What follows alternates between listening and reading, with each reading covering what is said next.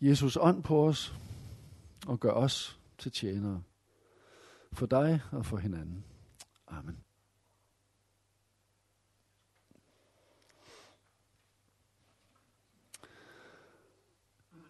Hvert år i øh, slutningen af oktober måned deltager jeg i noget, der hedder Global Leadership Summit. Og her er vi sådan en 300-400, der lytter til spændende og udfordrende foredrag om ledelse. Det her med ledelse, det synes jeg ikke altid, jeg er særlig god til. Så derfor så har jeg simpelthen brug for at få lidt fyldt på der en gang om året. Og de fleste foredrag, de vises på en stor skærm. Foredragene er optaget i USA i Willow Creek Community Church i Chicago. Der holdes der hvert år sådan en stor lederkonference med flere tusinde deltagere. Og så er der sådan en dansk delegation, der er med ved konferencen i USA. Og det er så dem, der udvælger de foredrag, der er mest relevant i en dansk kontekst. Og Peter Kofod Herbst, han er jo med til at vælge foredragene.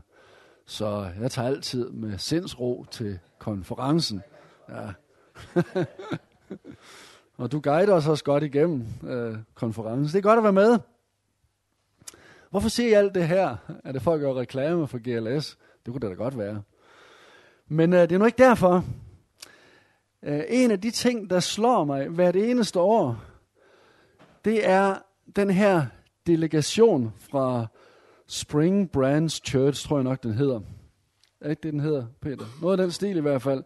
Men der er en kirke i USA, og der er nogen fra den kirke, der hvert år rejser til Danmark for at hjælpe ved konferencen i København. Og de betaler selv rejsen for at tjene os.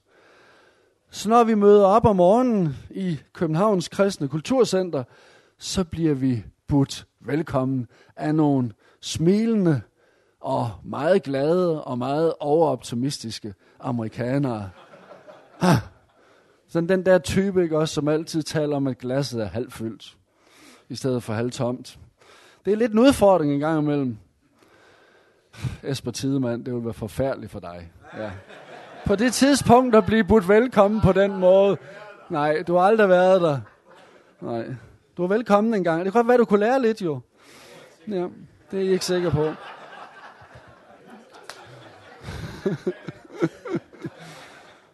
Jamen, du kan høre endnu. Det er godt.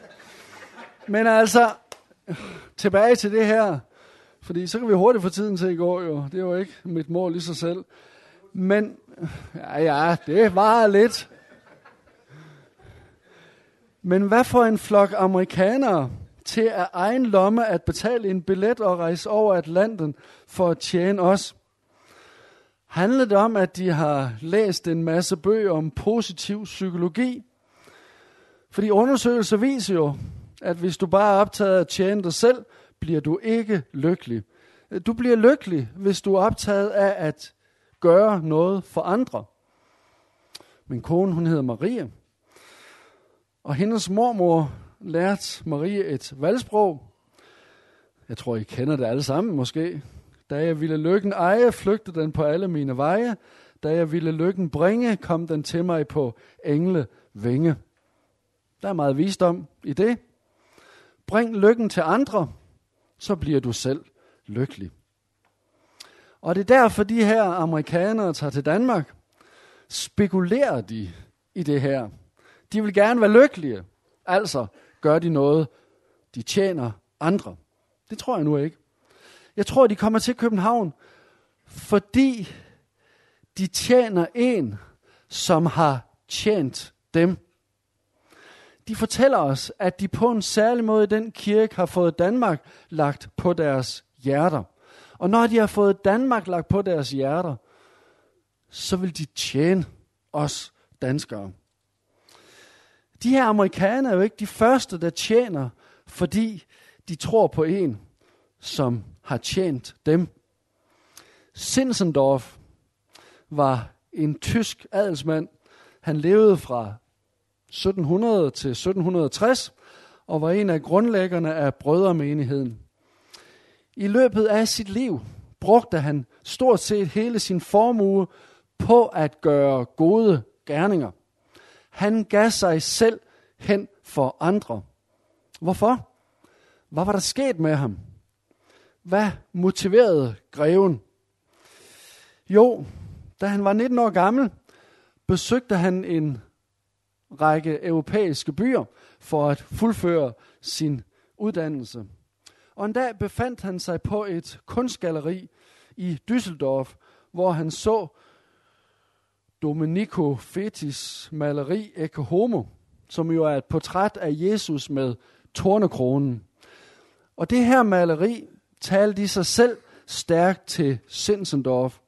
Og så var der noget andet, der talte stærkt til ham, fordi under det her maleri havde maleren skrevet følgende. Følgende, som Jesus kunne sige til hver enkelt. Alt dette har jeg gjort for dig. Hvad gør du for mig? Ja, det er jo godt nok det her. Jesus er et forbillede. Han har tjent os. Nu skal vi tjene ham ved at tjene andre. Men personligt så har jeg det jo ikke særlig godt med teksten under det her Ecce Homo billede. Fordi Jesus gav ikke primært sit liv for mig, for at motivere mig til at give mit liv for andre. Jesus gav primært sit liv for mig, for at give mig fred med Gud. Jesu død på korset er ikke et krav, jeg skal leve op til, men et evangelium, jeg kan hvile i, også i min tjeneste. Og det bliver understreget mange steder i Bibelen. Esajas 53, 5. Men han blev gennembrudt for vores overtrædelser og knust for vores sønder. Han blev straffet for at vi kunne få fred. Ved hans sår blev vi helbredt. Og Kristus er vores fred, som Paulus udtrykker det i Efeserne 2, 14. Så et eller andet sted, så bryder jeg mig ikke om det her. Jeg kan ikke lide den her tekst. Hvad har du gjort for mig? Det er spørgsmål. Men øh, nu skal vi holde den her bibeltime om Jesus som tjener. Og jeg må jo indrømme, at når vi læser det nye testamente, så er det mig, der har et problem. For Jesu liv, Jesu tjeneste og Jesu død på korset fremstilles i det nye testamente ofte som et eksempel til efterfølgelse. Tænk på Kristushymnen i Filipperne 2. Præludiet lyder sådan, tænk ikke hver især på jeres eget, men tænk alle også på de andres vel. I skal have det sind over for hinanden, som var i Kristus Jesus. Han, som havde Guds skikkelse. Han gav afkald på det. Han tog en tjeners skikkelse på. Her har vi overskriften over bibeltimen. Han blev lydig til døden. Ja, døden på et kors. Hvad er det, der sker her? Øh, ja, Paulus han taler vel lidt om imitatio Christi. Øh, her har vi dig og mig.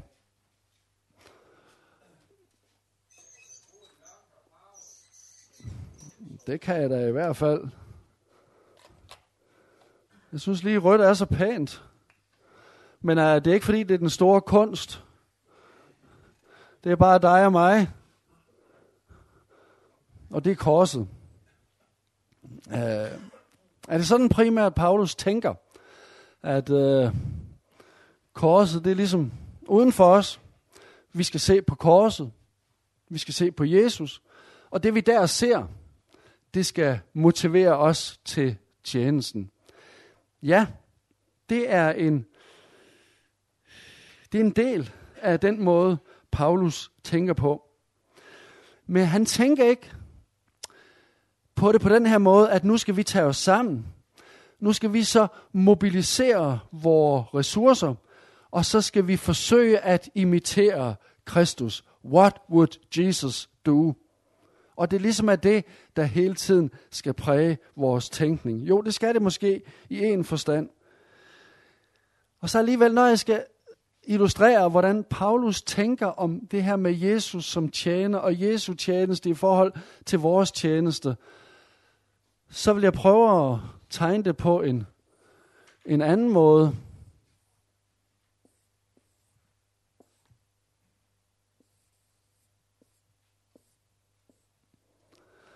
Det er dig.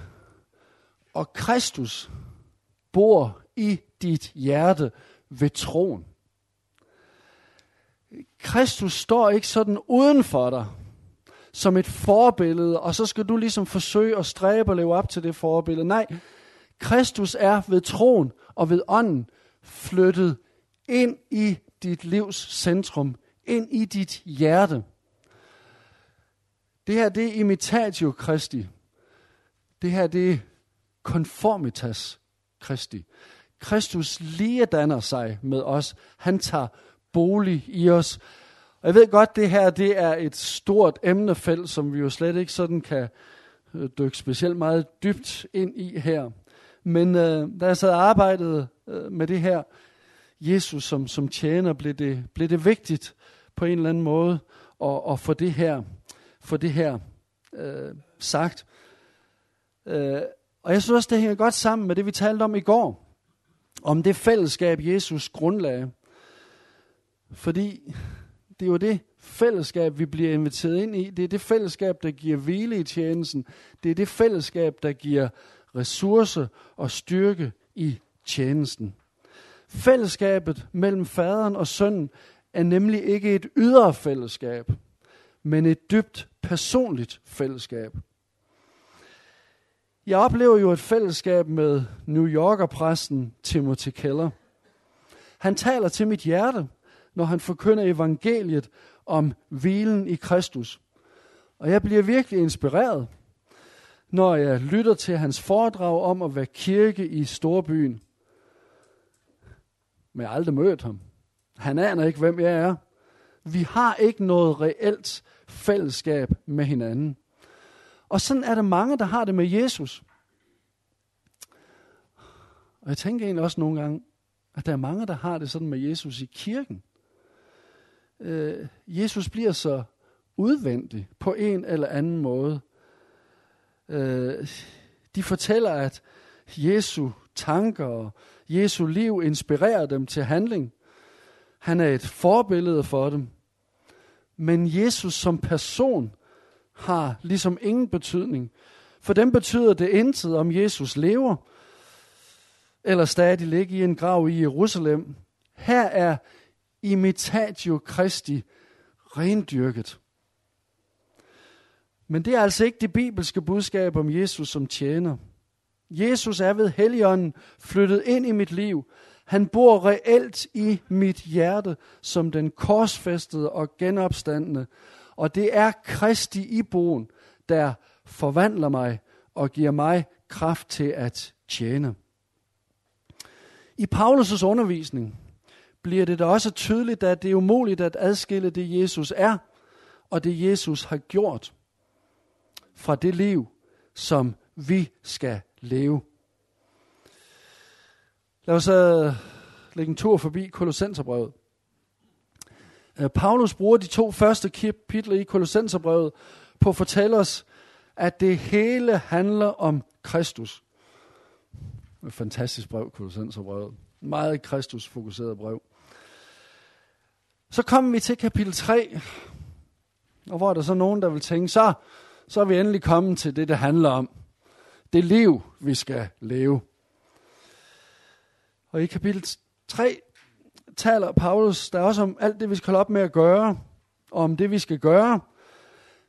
Men hvis vi lægger mærke til det, så taler Paulus jo også her stærkt om Kristus og om livsfællesskabet med ham. Kolossenserne 3.1 når I nu er oprejst med Kristus, så søg det, som er i himlen, der hvor Kristus sidder ved Guds højre hånd. Og igen i 3.4. Når Kristus jeres liv bliver åbenbaret. Og igen i vers 13. Som Herren tilgav jer, skal I også gøre. Jeg tænker nogle gange på, hvis nu Paulus var en del af Lindehøj menighed. Der hvor jeg er præst. Og vi vil gerne ære Paulus i Lindehøj. Men han er godt nok blevet gammel, så hver eneste søndag, så skal vi hente ham op på plejehjemmet. Men hver søndag, så ærer vi ved den gamle apostel ved at gå hen til ham med en mikrofon, og så spørger vi ham, Paulus, har du et ord til os i dag? Og hvad tror I egentlig, Paulus vil sige til os. Ja, på baggrund af Kolossenserbrevet, så kan jeg næsten høre ham sige, kære menighed, Kristus døde for jeres sønder. Kristus har gjort jer levende. Tænk på Kristus. Mere har jeg ikke at sige. Ja, det er rigtig live. Men klokken er kun 20 minutter i 10. ja. Men det er rigtigt. Amen. Der er ikke mere at sige. Fordi for Paulus, der er det så tydeligt, at det er det her fællesskab med Kristus, som den, der tjener os, og dagligt tjener os, der er kraften i det kristne liv, vi skal leve. Hvis nu I ikke helt har forstået det, så vil jeg bruge en analogi. Sammenligning kan man måske sige, men analogi lyder lidt mere lært. Du har fået ny bil med det hele. Et velspillende stereoanlæg, det sidste nye navigationsudstyr, klimaanlæg i den absolute topklasse, en god benzinøkonomi. Man skulle næsten tro, du købte en Volvo. Men øh, du får jo ingen glæde af herlighederne, hvis ikke du har brændstof i tanken. Og sådan er det med det kristne liv. I, Kolossenserbrevet kapitel 3, for nu at vende tilbage til det, der får vi en moralsk GPS, som er helt uovertruffen. Vi får at vide, hvilke veje vi ikke skal køre ind på. Hvis du kører på den vej, der hedder utug, så er der en stemme, der siger, vend om, ikke som min GPS, vend om, så snart det er muligt. Nej, bare vend om. Hvis du kører på vejen løgn, så lyder det igen, vend om og tal sandt. Og vi får en masse positive råd om, hvordan vi skal tjene hinanden i kirken, så menigheden bliver et godt sted at være, hvor mennesker de kan blomstre, hvor mennesker de kan leve deres visioner ud, som Martin Cave øh, talte om i, øh, i går. Så Bibelen, det er en god GPS, men selv den bedste GPS bringer os ingen steder hen, hvis det ikke der er brændstof i tanken. Og det ved Paulus, og det er derfor, han indleder sit formaningskapitel med at opmuntre os til at søge fællesskabet med Kristus. Fordi det er det fællesskab, der er kristen livets brændstof. Kristus, han bor lige her i dit hjerte. Han er ikke langt borte som et moralsk forbillede. Det var indledningen. Nu skal vi se lidt mere på Kristus som tjener. Vi skal gøre det under to vinkler. Tjeneste som Jesu mission statement, og for det andet et konkret eksempel på, hvordan Jesus tilpasser sin kommunikation til det menneske, han ønsker at nå. Martin Cave understregede i går, at det er vigtigt at vide, hvorfor vi er kirke. Hvorfor vi holder gudstjeneste, hvorfor vi samles i bibelkredse, cellegrupper og klynge, eller hvad vi nu kalder det. Og sådan som jeg forstod Martin Kave, så er kirkens hvorfor, at vi og andre mennesker skal have mulighed for at møde Gud. Og jeg vil i øvrigt tilslutte med den overbevisning, at det er vigtigt, at vi kender kirkens hvorfor, eller kirkens mission. Linderhøj Kirke, der hvor jeg er præst, har gennem de sidste tre år kæmpet med nogle problemer. Det skal jeg ikke gå ind i her. Jeg kan blot konstatere, at vores problemer har fået nogen til at forlade kirken og finde ind i nye fællesskaber, hvilket heldigvis er muligt i en by som København. Men når den slags sker, ja, så er det, man spørger sig selv, måske er det tid at bryde op.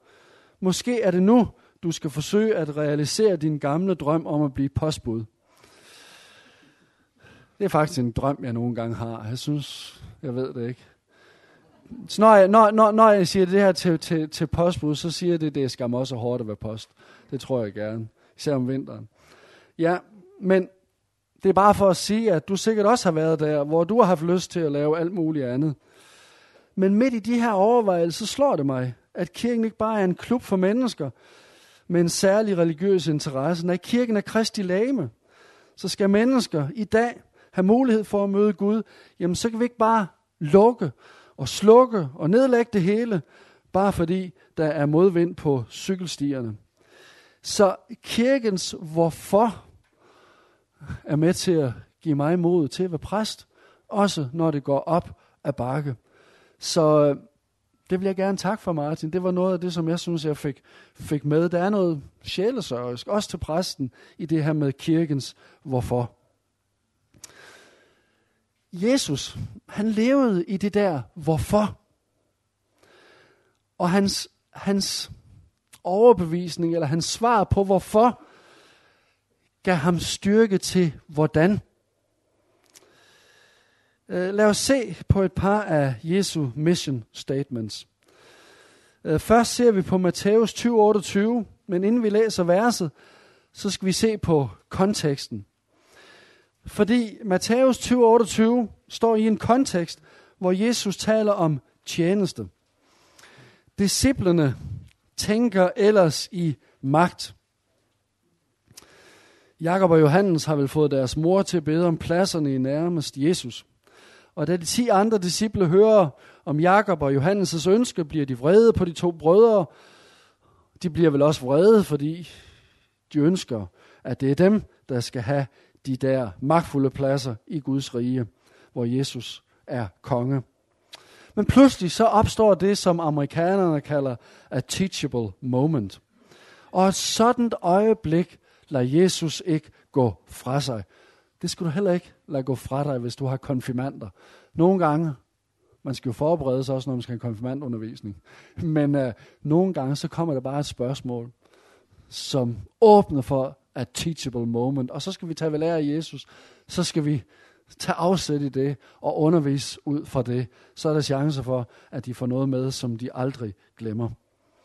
Øh, lad os nu læse den her sammenhæng. Matthæus 20, 25-28. Men Jesus kaldte dem til sig og sagde, I ved, at folkenes fyrster undertrykker dem, og store mændene misbruger deres magt over dem. Sådan skal det ikke være blandt jer. Men den, der vil være stor blandt jer, skal være jeres tjener. Og den, der vil være den første blandt jer, skal være jeres træl.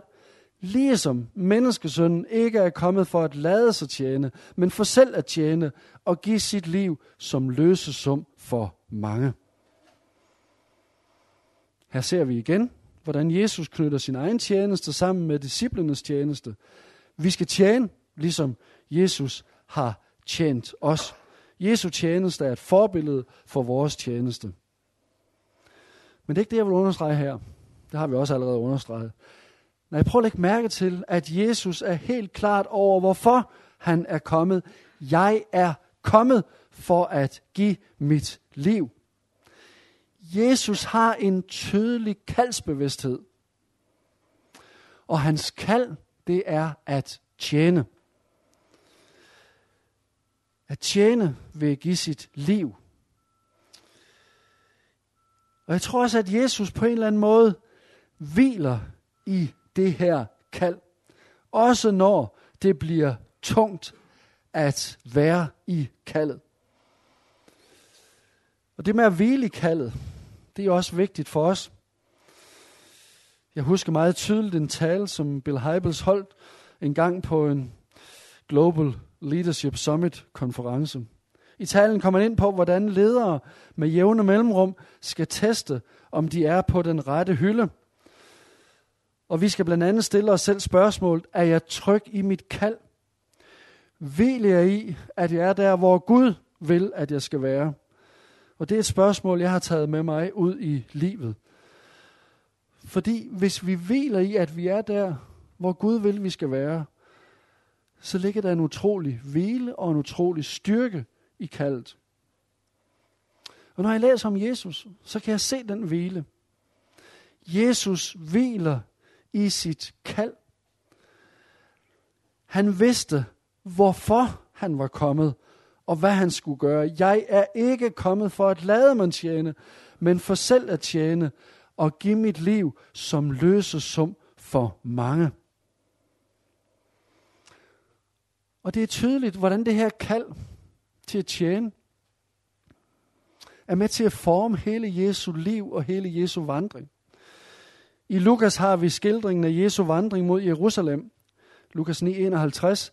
Da tiden var ved at være inde til, at Jesus skulle optages til himlen, vender han sig mod Jerusalem som målet for sin rejse.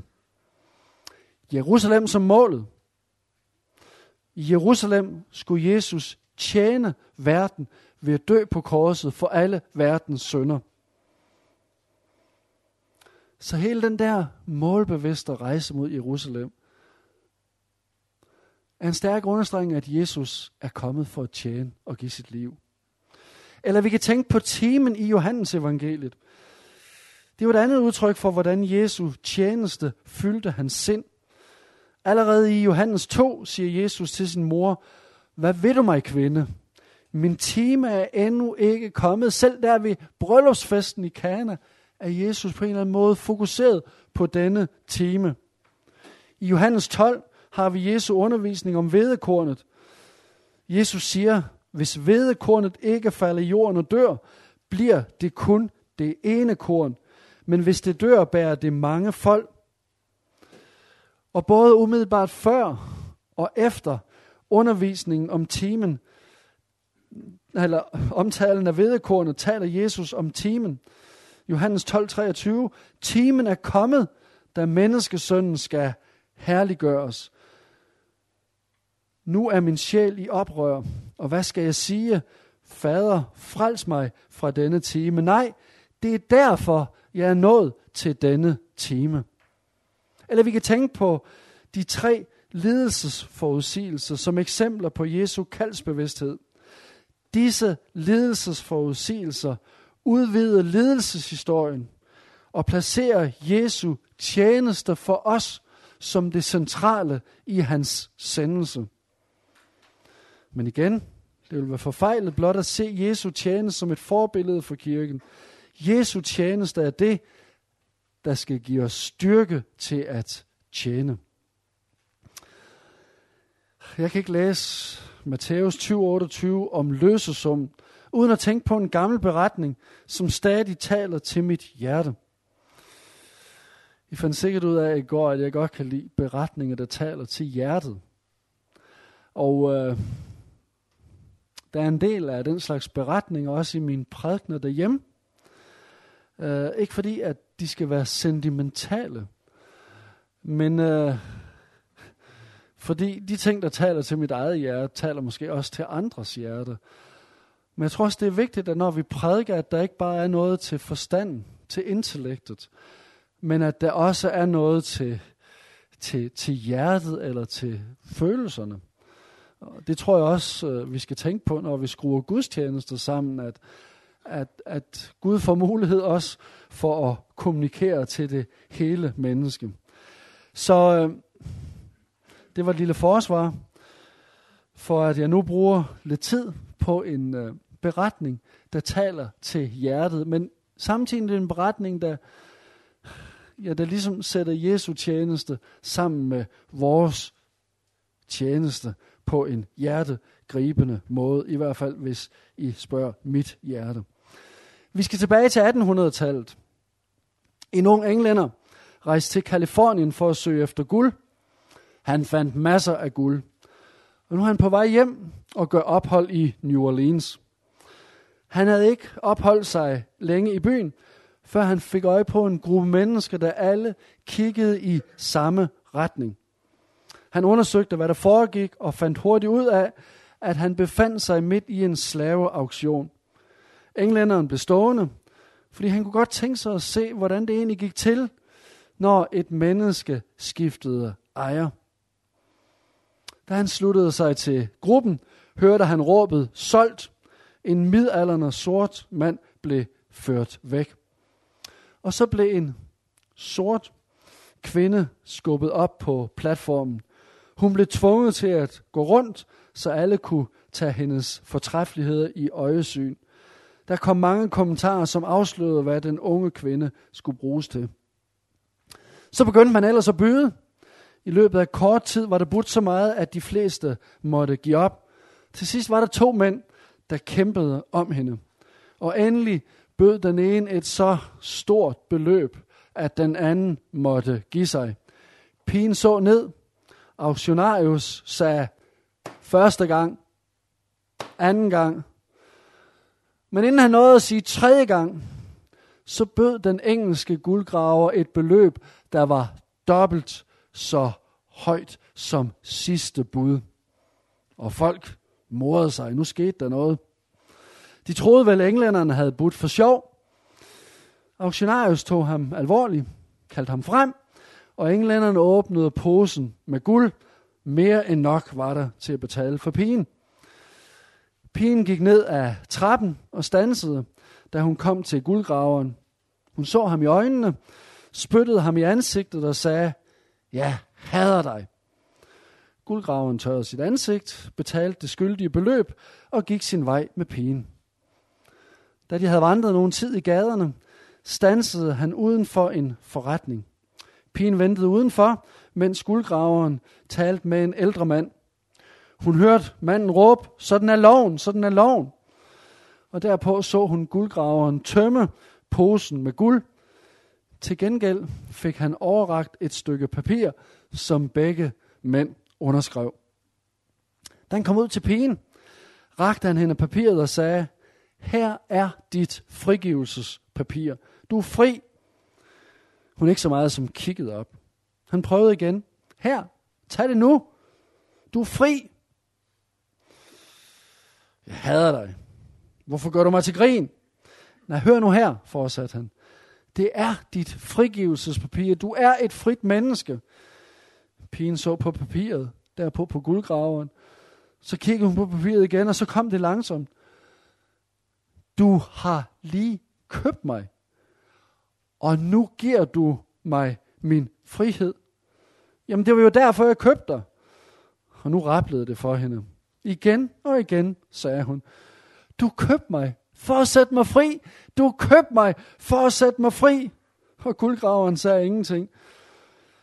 Men kvinden kiggede på ham og sagde, alt hvad jeg nu ønsker, er at tjene dig. For du købte mig for at sætte mig fri. Jeg kan godt forstå den her pige. Jeg er født med en dyb mistillid til Gud. Jeg er født med en dyb skepsis over for Jesus. Og jeg tror ikke, jeg er født med et særligt religiøst gen. Det er mine børn i øvrigt heller ikke. Det giver nogle gange nogle problemer. Og jeg havde mange, mange negative og onde tanker om Jesus. Han skulle ikke komme for tæt på, fordi han ville bare binde mig. Så øh, jeg forstår godt den her kvinde. Der gik faktisk en del år, inden jeg virkelig turde tro på, at Jesus virkelig havde købt mig fri. Men da det først gik op for mig, at Jesus var død i stedet for mig, da det først gik op for mig, at Gud elskede en jysk bondedreng som mig så højt, at han ikke sparede sin egen søn, men gav ham hen for mig, der skete der noget i mit hjerte. Jeg blev glad for Jesus. Ja, på en måde gjorde jeg som slavepigen. Jeg sagde til Jesus, alt hvad jeg ønsker er at tjene dig, for du købte mig for at sætte mig fri. Der er frihed, og der er motivation og tilskyndelse i Jesu tjeneste for os. Så Jesu målbevidste vandring mod Jerusalem, Jesu understregning af, at han er kommet for at tjene, Jesu omtale af timen, alt dette og mere til viser mig, hvor centralt og hvor motiverende Jesu tjeneste er for min tro. Nu går vi videre og ser på, hvordan Jesus tjener ved at tilpasse sig vores niveau. Jeg tror godt, I kender beretningen, så jeg vil ikke læse den. Det er beretningen om den døvstumme fra Markus 7, 31 til 37. Men I kan lige slå op på den og lade jeres øjne glide hen over den. Markus 7, 31 til 37. Uh, jeg vil runde af med at sige en lille smule om, uh, om selve beretningen her, men, men først så vil jeg sige et par ord om, om konteksten. Fordi konteksten understreger for mig at se, at Jesus ønsker at tjene alle, alle jøder og alle hedninger. Uh, I vers uh, 31, der bliver det nævnt tre steder. Tyrus, Sidon og Decapolis. Det er hedningebyer, hedningeområder. Og Jesus har bevæget sig i disse områder i nogen tid, fordi han ønsker fred og ro til at undervise sine disciple. Men han har ikke blot undervist disciplene i ord, men også i gerning. For eksempel så hjalp han den hedenske kvinde i egnen omkring Tyrus. Og senere, efter at Jesus har helbredt den døve og stumme, så mætter han 4.000 mennesker med syv brød. Og dette brød under finder også sted i et ikke-jødisk område. Brød under at det klart, at Jesus ikke blot ønsker at tjene de hedninger, som er særligt troende. Han ønsker at tjene alle hedninger. Og imellem helbredelsen af den hedenske kvindes datter og bespisningen af de 4.000 hedninger, har vi så beretningen om helbredelsen af den døve og stumme. Så derfor må vi gå ud fra, at han også er hedning. Så bare ved at røre ham, gør Jesus det klart, at han ikke blot er kommet for at tjene det jødiske folk, men han er også kommet for at tjene hedninge folkene. Så det er konteksten, som, som meget stærkt understreger for mig at se, at Jesus er her for at tjene alle, alle folkeslagene. Og det kunne der siges meget mere om, men jeg vil springe frem til, øh, hvordan Jesus så gør det klart, at han vil tjene den døvstumme. Jesus gør det først klart ved at tage ham afsides. Nu kan der være mange grunde til, at vi bliver taget afsides. Den døve har vel næppe anet, hvorfor han blev trukket til side. Men Jesus holdt ham ikke hen i uvidenhed ret længe. Jesus stak sine fingre i hans ører. Det er et effektivt tegnsprog.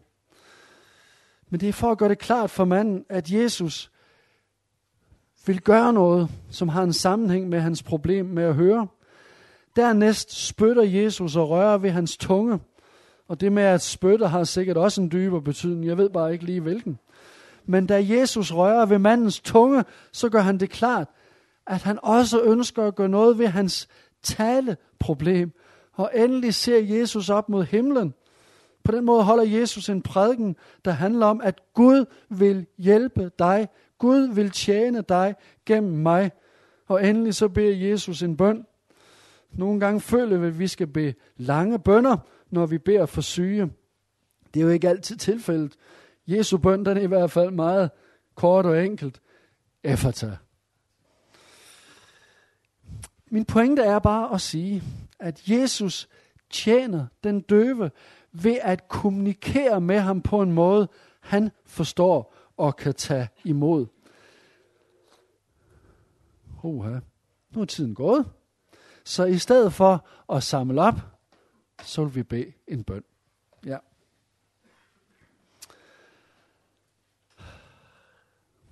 Jesus, vi vil takke dig, fordi din tjeneste for os går som en rød tråd igennem hele skriften. Jesus, vi priser dig for din tjeneste. Og Jesus, vi ønsker at stille os til rådighed for dig som en kirke, der tjener. Og hjælp os til at tjene i øjenhøjde. Hjælp os til at tale et sprog, som mennesker i dag forstår. Og velsign det, vi skal lytte til resten af dagen omkring tjeneste diakoni i Oldkirken og tjeneste diakoni i dag. Inspirer os. Gør os til tjenere. Amen.